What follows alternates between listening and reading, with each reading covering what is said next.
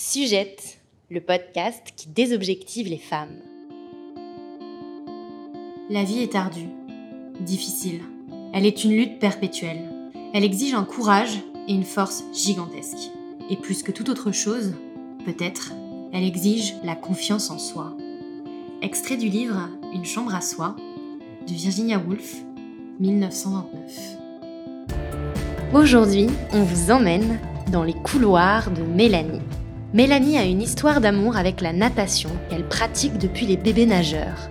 Ce sport, qu'elle a aujourd'hui quitté, lui a donné les armes nécessaires pour affronter la vie.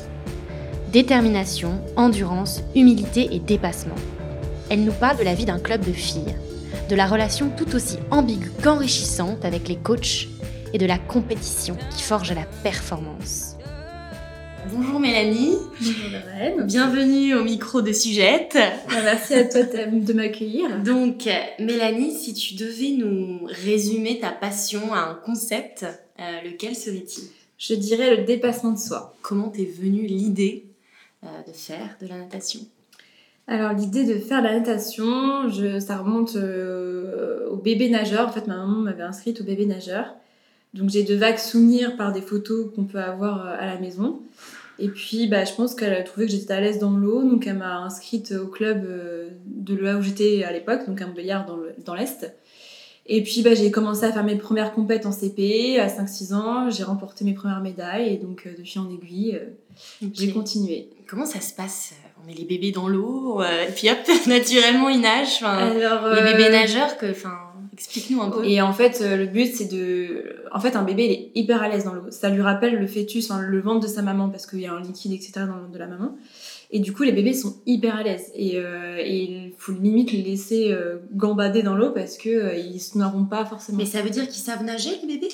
Bah, inconsciemment, un tout petit peu. Enfin, ils iront pas se noyer, en fait.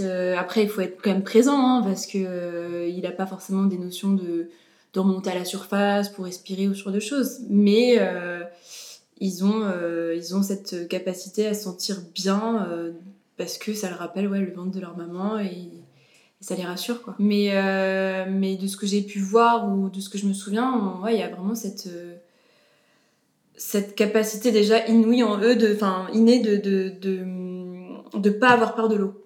Et je pense que la peur de l'eau vient en grandissant. Ah là, par la suite. Ouais. D'accord. Donc naturellement, l'homme, l'humain, la femme n'a pas peur de, de l'eau. Non. Tu as commencé alors euh, en CP euh, à faire de la natation plus traditionnelle, sorte, mm -hmm. nageur. Déjà, quelles sont les, est-ce qu'il y a des qualités euh, qu'il faut avoir pour faire de la natation? Donc, je pense qu'il faut quand même avoir un minimum d'attrait envers l'eau et, les bassins. et parce qu'il y en a, ils n'aiment pas forcément ça. Et il faut savoir aussi bah, écouter son entraîneur, donc il faut être à l'écoute. Accepter de se faire crier dessus Bah oui, en quelque sorte, hein, parce qu'il y a des entraîneurs qui sont pas très très euh, sympathiques, donc euh, ça faut accepter. Après, bah il faut aussi avoir une, une, certaine force de pas de caractère, mais en fait la, la natation c'est très mental aussi. Si on a le mental qui suit pas, euh, enfin c'est entre guillemets c'est mort. moi c'est ça aussi vers la fin de, de mon époque de natation, bah je physiquement ça pouvait suivre, mais le mental ne suivait plus et j'en avais marre en fait, ça me dégoûtait. Quand je suis arrivée au, enfin, en collège-lycée, j'avais un autre entraîneur.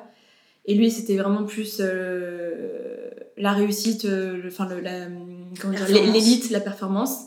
Et parfois, moi, je me souviens à un stage, euh, comme j'étais avec les grands, à un moment donné, enfin, donc le niveau au-dessus, à un moment donné, au stage, j'arrivais plus à suivre. J'étais fatiguée je, et j'ai craqué avant de rentrer dans le bassin. J'ai pleuré, j'ai même appelé ma mère en disant oh non, mais là, j'ai pas envie de nager, j'en ai vraiment marre et tout. Et euh, bah, je suis quand même allée le voir, je lui ai dit, et bah, il m'a entendu, et donc il m'a dit écoute, bah, aujourd'hui, ok, tu fais pas l'entraînement. Et, mmh, euh, quand même. Voilà, donc quand même. T'avais peur d'aller le voir pour lui dire je veux pas nager aujourd'hui? Ouais, j'avais peur. J'avais avec lui, j'avais peur. en fait. C'était quelqu'un que tu craignais? Un petit peu, ouais. Un petit peu. Et en même temps, est-ce que le fait aussi de, de, craindre un petit peu son entraîneur, c'est stimulant aussi d'une certaine manière? Euh, oui, oui, c'est stimulant. Après, euh, il y a des moments où je pense qu'on est dans une bonne, euh, enfin, on est dans un mood entre guillemets où on, accepte de se faire rigoler dessus, on accepte qu'il nous nous challenge, etc. Il y a des moments en fait, bah, on est un être humain, donc on dit stop quoi. Et Et il faut savoir aussi dire les choses parce que euh, il peut pas savoir, il pouvait pas savoir forcément. Donc euh, j'ai osé aller lui dire et voilà. Euh, ton entraîneur, c'est aussi quelqu'un qui, euh, qui est là pour te faire aller plus loin. Euh, sans lui, enfin, c'est évidemment nécessaire d'avoir un entraîneur et une qualité de relation avec, avec lui. Ça te fait grandir quand même. C'est Ah oui. quelqu'un qui est là pour te faire grandir. Ah, c'est une relation, c'est pas ton père, c'est pas ton frère, c'est pas ton, ton copain, c'est pas ton. Donc c'est quelqu'un vraiment particulier qui est là pour, pour te faire donner le meilleur de toi dans euh, ta passion, ta discipline. Donc euh, c'est ça. c'est un rapport privilégié quand même. Ouais, c'est un peu ça. Et puis c'est vrai que bah on passait, enfin moi par exemple sur une semaine, euh, j'y allais quand même 4-5 fois par, euh, par semaine, donc pendant deux heures. Donc on crée quand même des liens et, et il nous connaît au fil du temps parce que quand on passe euh, 10 ans, ou enfin pratiquement 10 ans avec un entraîneur, le même entraîneur, à la force il nous connaît quoi. Et, je, sais pas lui après comment il peut nous voir, mais euh, je le voyais pas comme un papa, mais euh, voilà, c'était quand même quelqu'un de, de présent. Si vraiment il y a quelque chose qui allait pas, on pouvait quand même lui dire, etc. Donc, euh, ouais, c'est un peu. bah, j'y passais quand même ma vie dans les bassins, on va dire ça. C'était une autre partie de ma vie, quoi. J'avais l'école et euh, la, la piscine, quoi. Donc, euh, c'était mes deux lieux de vie, entre guillemets. Donc le regard de l'entraîneur, il est, tu l'acceptes totalement. Mm. euh, c'est, euh, c'est un regard pour toi qui va te faire progresser, etc. Et euh, le regard de, de ta maman, euh, qu'est-ce que Ah mais c'est une sorte de fierté aussi et, euh, et en fait elle en a fait un peu son comment dire son, son sport et sa passion aussi à travers moi et ce qui a ce qui avait fait un, un peu des difficultés par la suite quand j'ai voulu arrêter euh, euh, déjà donc en fait il y avait une compétition ça je m'en souviendrai toute ma vie où en gros donc c'était à Sarcelles et on donc j'allais faire un 100 mètres crawl et c'était le jour de la fête des mères et, euh, et en fait, si on arrivait sur le podium, on pouvait gagner une rose pour euh, sa maman. Et donc moi, je voulais absolument être sur le podium pour l'offrir à ma maman. Et, en fait, donc j'ai fait une belle course. J'ai fait- même fait mon meilleur temps, sauf que ben à l'arrivée, j'ai peut-être pas bien tendu mon bras ou j'ai perdu quelques secondes et je suis arrivée quatrième. Et donc du coup, bah, j'étais trop triste alors que j'avais fait une belle course, hein, mais euh, moi, c'était, euh, je voulais offrir la, la fleur à ma mère. C'était pour ta maman Ouais. finalement. Ouais, Plus que peu- pour toi en fait. oui, un peu ça, ouais, c'était un peu ça. Et, euh, mais voilà, mon entraîneur m'a dit que j'avais bien nagé, etc. Donc, donc ouais, non, non, ma maman m'a toujours suivie. Et donc à la fin, quand j'ai voulu arrêter les compétitions ou même changer de club parce que il y avait la pression, j'en pouvais plus. Enfin, comme je disais, le mental avait pris un peu le dessus. Euh, ma mère en a un peu voulu, elle a pas accepté mon choix, euh, elle comprenait pas.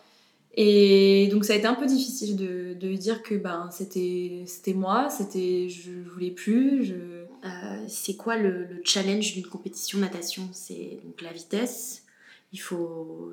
Parle-nous de ça, il y, a, il y a un chrono à respecter. C'est Ouais. c'est le temps, il y a une combinaison euh, En gros, temps, donc, technique. ouais, c'est ça. En fait, en gros, bah, c'est donc on est donc il y a le bassin, il y a huit lignes, huit couloirs, et en fait on est donc euh, bah, huit filles à, à concourir sur la même course. Donc prenons l'exemple du 100 mètres crawl.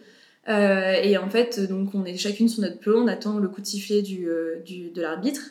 Là, on part et en fait, le but, ouais, c'est quand même d'arriver bah, en premier et en même temps de faire le son meilleur temps.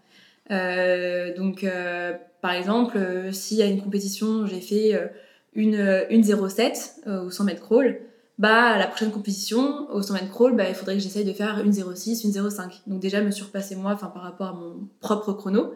Et en même temps, bah, de, euh, d'arriver première, deuxième ou troisième. voilà. C'est une course contre soi et contre les autres. Oui, c'est ça, c'est ça. C'est une course effrénée. Ouais. Après, voilà, je. je c'est, c'est le but, c'est quand même de, de, de s'améliorer au niveau de son temps. Euh, les entraîneurs, voilà, ils sont pas non plus là à, à nous casser, enfin, nous, nous taper sur les doigts si on n'est pas sur le podium. Tant qu'on a fait une belle course, tant que les éléments qu'ils souhaitaient ont été mis en place, donc la technique qu'ils voulaient, etc. Et tant qu'on a amélioré notre, notre propre temps, quoi. Donc, euh, Bien. Et est-ce que tu peux nous parler de ce moment très particulier avant le coup de sifflet? Tu es sur le, le plot du coup, Ouais. c'est ça? Et donc tu, tu vas plonger. Ouais. Et ce temps-là où t'es pas encore dans la course, mais tu vas rentrer dans la course, qu'est-ce qui se passe là?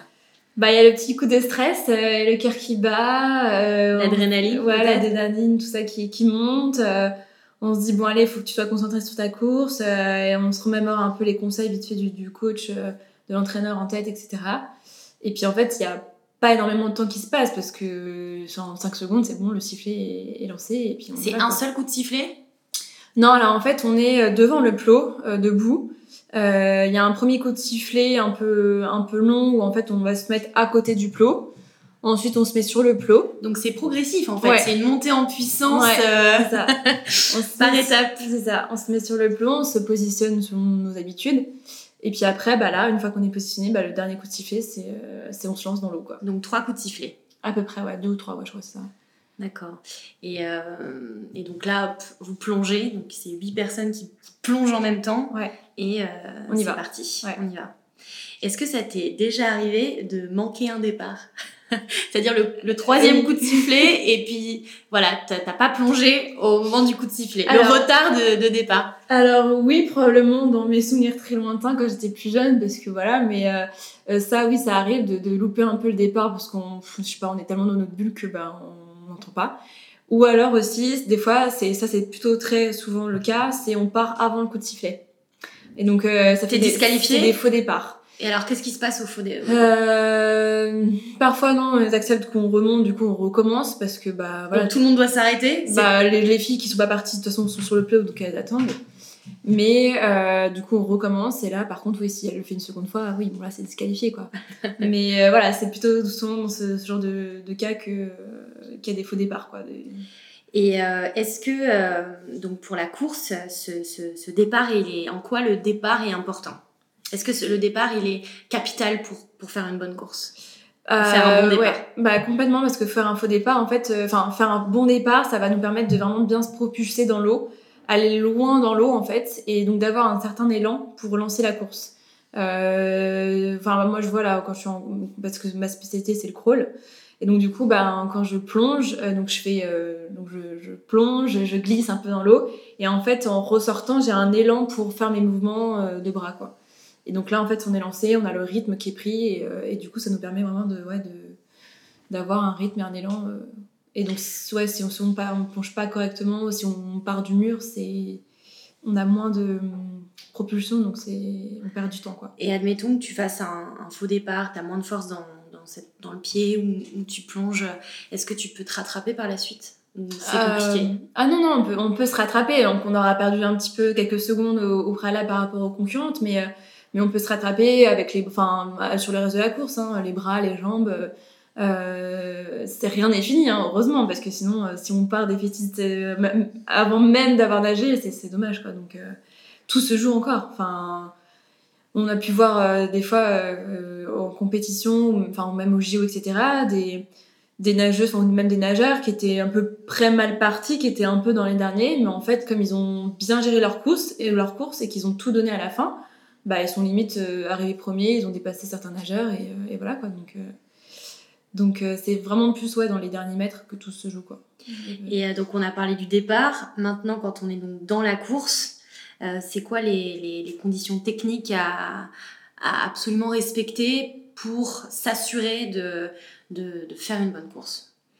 Bah là, je reprends toujours l'exemple du crawl parce que c'est voilà, comme j'ai dit, c'était ma, c'était ma nage, ma spécialité.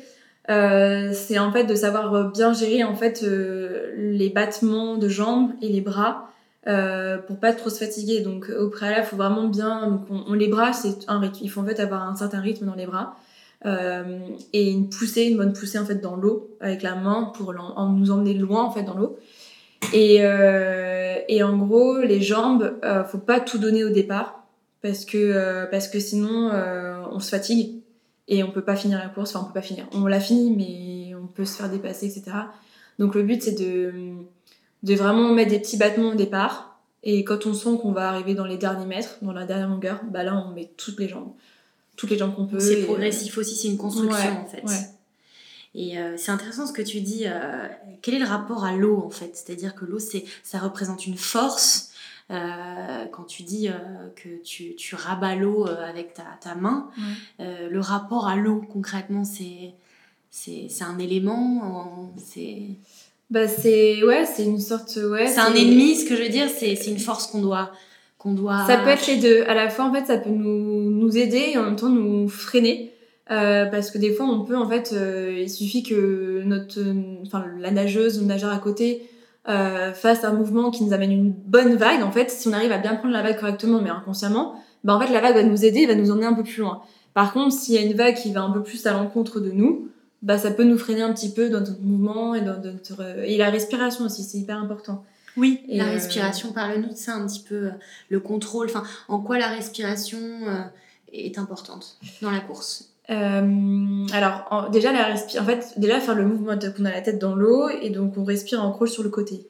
Et en fait on respire quand on a un bras devant et un bras derrière pour que ça soit beaucoup plus naturel aussi. Et, et, en fait bah plus on va respirer plus ça va nous ralentir aussi, parce que mine de rien, tourner la tête, ça nous fait ralentir un petit peu. Donc le but aussi, c'est de faire le plus de mouvements sans respirer. T'es quel, quel profil de compétiteuse finalement? Euh, bah, c'est de faire ma course, de me, de me challenger moi-même et puis euh, bah, de battre les autres du club, euh, d'un autre club, parce que voilà, c'est ça aussi le but, c'est d'être le meilleur club. Mais après, au sein de mon, de mon club à moi, euh, j'ai jamais ressenti euh, vouloir être la meilleure par rapport à une autre nageuse quoi. C'est t'es pas un requin euh, t'es plutôt un dauphin. Oui oui complètement. Moi je suis je suis toute de j'ai pas envie de donc je, je suis un requin avec les autres clubs mais pas avec mon club. Pas avec ton euh, club. ouais. et alors parlons un peu de cette cette vie de club. Et alors la vie d'un club ben, c'est riche en rebondissements il y a aussi des histoires euh, des histoires d'amour des histoires de copines des trucs comme ça. Et, euh, et en fait on partait souvent aussi en stage je pense, deux, trois fois dans l'année. Et donc, bah, en stage, il y a aussi des, des, des, petites histoires, etc. Donc, euh, on crée des liens avec les, les autres nageurs. Euh, moi, enfin, on s'est fait, je me suis fait une meilleure amie aussi là-bas. Euh. et puis, voilà, c'est une petite famille, quoi. C'est une seconde petite famille. D'accord. C'est une bulle. Oui, une bulle, ouais. Une bulle un peu de, de, de sécurité, une bulle de, qui n'est qui est pas l'école, qui n'est pas la famille, c'est un espace à toi euh, que tu as, as, choisi finalement. Ouais, c'est ça. C'est ça, ouais. D'où donc la rivalité entre, entre nageuses. Euh, est-ce que c'est une rivalité qui peut être porteuse et destructrice en même temps? Ouais. en, quoi, en quoi la rivalité est porteuse et en quoi la, la rivalité peut euh, devenir malheureusement alors, euh, destructrice. Par exemple, si je prends la rivalité avec euh, un souvenir que j'avais quand j'étais plus jeune euh, avec une fille d'un autre club, en fait, c'est une fille que j'avais tout le temps en compétition avec moi, la même course, etc., etc. Et donc, en fait, à chaque fois, on était soit première, soit deuxième, l'une et l'autre. Et mon but, là, ça me stimulait parce que je voulais la battre, même si, bah, voilà, elle était plus grande que moi, un peu plus massive que moi, etc. Je, je voulais absolument la battre. Donc ça, ça me, ça me stimulait. Euh, et par contre, bah, la rivalité avec cette fille de mon club, Marine, euh, ça c'était plutôt un peu destructeur. En fait, euh, c'est une fille, je pense qu'elle savait un peu euh, des droits dans sa tête, fille un peu sûre d'elle, etc. Et moi à l'époque, j'avais pas, j'étais encore un peu instable psychologiquement. Enfin voilà, je me construisais, j'étais au collège, lycée, donc c'est aussi une époque où on se cherche. Bien sûr, l'adolescence. Voilà. Du coup, ben là, je l'ai un peu, je me suis un peu laissée écraser et ça me, ouais, ça me, bah, comme je disais, le mental a commencé petit à petit à, à lâcher et je prenais plus de plaisir en fait à aller aux entraînements, et à, la voir et à me dire ben qu'est-ce que qu'est-ce qui va se passer encore aujourd'hui, etc., etc. Quoi. Mmh. Donc c'est-à-dire cette bulle euh, qui, qui, est le club de natation, elle peut se retourner d'une certaine manière aussi contre toi finalement, jusqu'à t'en dégoûter en fait. Ouais.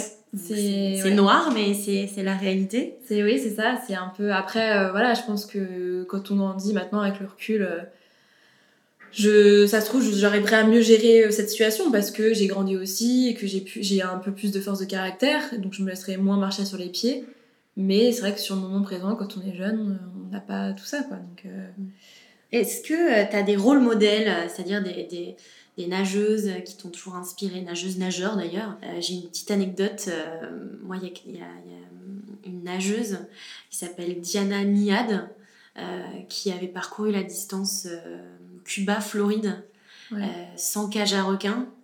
Elle a mis quelques tentatives avant de, avant de le faire. Quand elle arrivait vers la Floride, elle, elle arrêtait. Parce qu'apparemment, l'arrivée vers la Floride, c'est infesté de requins. Et en fait, elle a réussi finalement à le faire. Et c'est une grande nageuse américaine. Euh, elle avait fait aussi euh, le tour de l'île de Manhattan euh, très très tôt. Je sais pas si tu la connais, cette, cette nageuse-là, ou est-ce que toi, tu as d'autres rôles modèles ou... Non, du tout. Alors, je la connais pas du tout. Après, moi, c'est vrai qu'à l'époque, bah, c'était en plus le début de Laure Madoudou. Donc, moi, Laure Madoudou, j'étais vraiment fan parce que c'était donc elle avait 17-18 ans, moi je devais avoir, euh, je sais pas, 12 ans, tout comme ça. Et euh, enfin, l'exploit qu'elle avait pu faire au JO à cet âge-là, je me suis dit, mais waouh quoi. Elle avait quel âge? Ah, elle était jeune, hein, 17-18, je pense, ouais. Euh, enfin, elle avait moins de 20 ans, ça c'est sûr, je crois. Et, et j'ai eu la chance de la rencontrer à une compétition. donc c'était à tous ses débuts, elle était, elle était un peu sauvage, hein, elle n'était pas aussi avant qu'aujourd'hui. Oui. Euh, donc du coup j'avais pu la rencontrer. J'avais pas nagé dans la même ligne qu'elle, hein, enfin dans la même dans la même course, mais euh, mais du coup c'était euh, très plaisant d'avoir pu la rencontrer, ainsi que son entraîneur Philippe Lucas de l'époque. Donc moi moi ça a été un peu ma mon idole pendant un moment et même tous les grands nageurs, Amaury Levaux, Alain Bernard, bah maintenant Florent Manoudou aussi. Enfin c'est voilà des des belles réussites françaises aussi, donc c'est beau aussi ce qu'ils font. Et, euh, un peu plus dans, dans cet euh, esprit de, la, femme que tu me parles, il y a Marine Leleu euh, aussi qui a fait euh, la traversée de la Manche à nage. Mais elle, c'est plus aussi triathlon, donc euh, nage, course et vélo. Mais voilà, aussi, c'est très beau aussi ce qu'elle fait et ça motive. Quoi. Et toi, ce sentiment, après, après une course, ou même d'ailleurs pas qu'une course, après un entraînement, tu peux nous parler de ce, ce sentiment euh, de bien-être que, que, tu, que tu ressens euh, Mélange de, de, de, quoi comme sensation Ouais, bah, que souvent, euh, on a tendance, enfin, quand on se dit, ouais, faut que j'aille nager, un peu la flemme, etc. Mais en fait, ouais, une fois qu'on a fini de nager, on est content de l'avoir fait parce qu'on se sent vraiment. Bah, on se sent vraiment comme, je sais pas, comme si on avait le bien-être qui, qui, nous traversait. C'est. C'est une pression qui descend. Ouais, c'est une pression qui descend parce que finalement, quand on nage, on pense, on peut ne penser à rien ou à des trucs, mais euh, voilà, qui nous, qui, qui nous fait réfléchir et. Euh, et en fait, ça, si on rentre dans le bassin un peu euh, stressé, énervé par une situation, bah, on ressort, on est beaucoup plus zen, calme. Euh, limite, on peut aller faire une petite sieste, ça nous irait très bien, quoi. et, et du coup, c'est vraiment ouais, une plénitude. C'est-à-dire que tu rentres avec tes dans le bassin avec tous tes problèmes, euh, je sais pas, euh, t'es pas très bien ce jour-là, et puis tu ressors du bassin et tu te sens prête à affronter la vie, c'est ça C'est comme si ouais, l'eau nous avait du coup un peu euh, lavé de, nos, de, nos, petits problèmes. Intéressant, belle métaphore. Oui. Quelle est pour toi la différence entre une vie sans natation, et par natation je veux dire passion, et une vie avec passion, avec natation ou autre chose. C'est-à-dire que en quoi la passion, pour toi, euh, est quelque chose qui te renforce face à la vie? Enfin, là, je, le vois par rapport aussi à la muscu où je suis hyper, et même la natation, j'étais hyper régulière, je me donnais à fond dedans. En fait, euh, ça me montre que bah, dans mes projets pro ou perso aussi, bah, il faut que je trouve aussi cette euh, régularité, cette force de vouloir me donner. Et moi, aujourd'hui, si j'ai plus le sport dans ma vie, que ce soit donc, la piscine, la muscu ou autre, je me sentirais euh, bah, un peu vide. Enfin, je... Vulnérable? Ouais, vulnérable parce que ça nous, ça nous construit, ça nous donne une force de caractère, ça nous, euh, ça nous permet d'affronter la vie différemment aussi, de se dire, bah écoute, euh, là, tu t'es dépassé dans cette discipline, je vois la muscu, enfin, pareil, je suis dans ma, je suis dans ma séance. Mais si jamais j'arrive pas à, augmenter le poids ou à faire mes séries, c'est parce que bah, je m'en prends qu'à moi-même, quoi.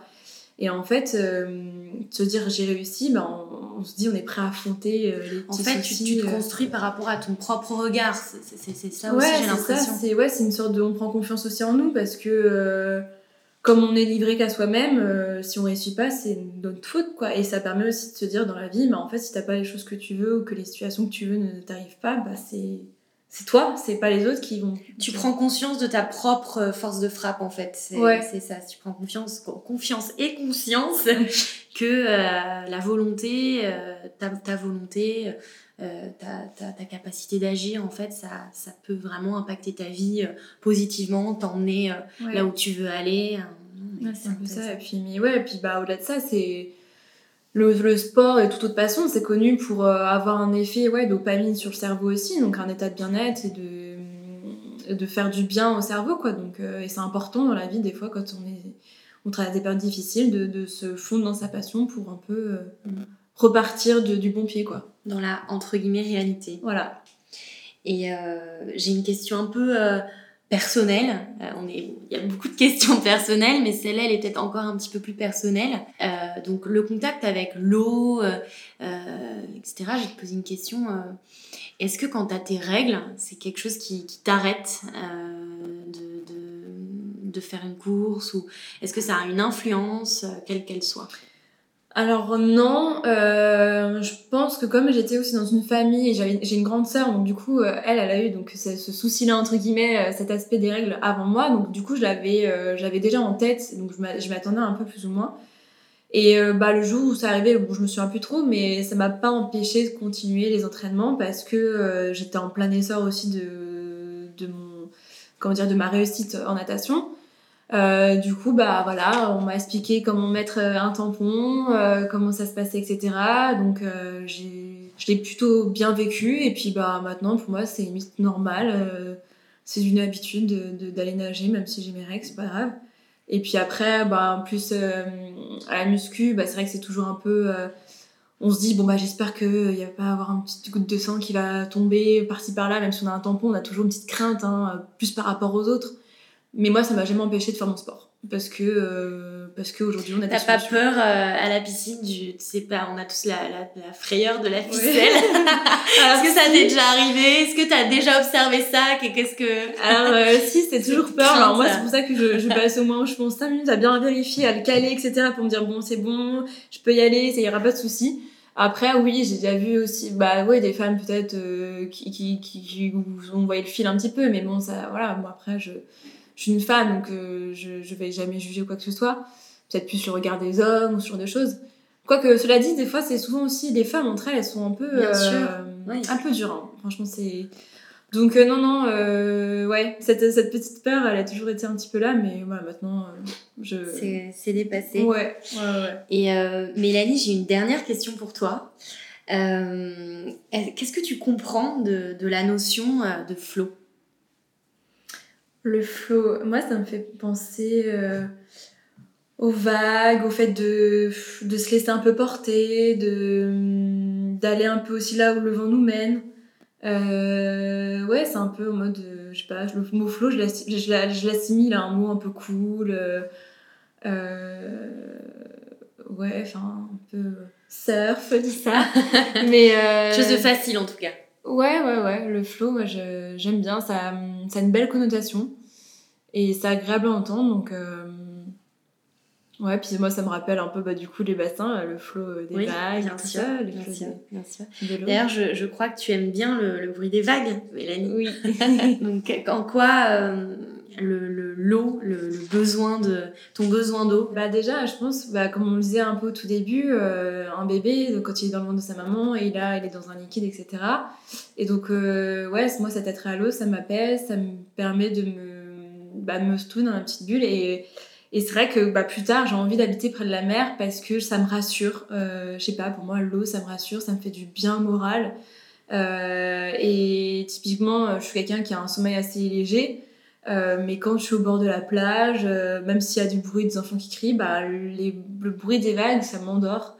Et, et, ouais, c'est, moi j'ai toujours dit, je veux habiter près de la mer parce que l'eau, ça me, j'ai envie d'avoir un point d'eau quelque part parce que ça, me, ça m'apaise le, point d'eau essentiel ouais, un peu à la vie de, de, Mélanie, l'ancrage de Mélanie, le, bruit des vagues. Merci pour, euh, pour ce témoignage. J'étais euh, vraiment dans les bassins avec toi euh, tout le long. Donc, donc voilà, merci pour cette entrevue et bonne route, bonne, bonne vague.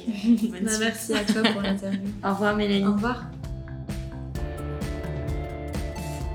Sujet est un podcast conçu et réalisé entre Paris et Montréal par Lorraine François et Ariane Caro. Sujet est produit par Cosmo, une marque de lingerie périodique nouvelle génération. Si vous voulez témoigner au micro de Sujette, vous pouvez nous écrire à hello@sujette.com. On a hâte de vous écouter vibrer.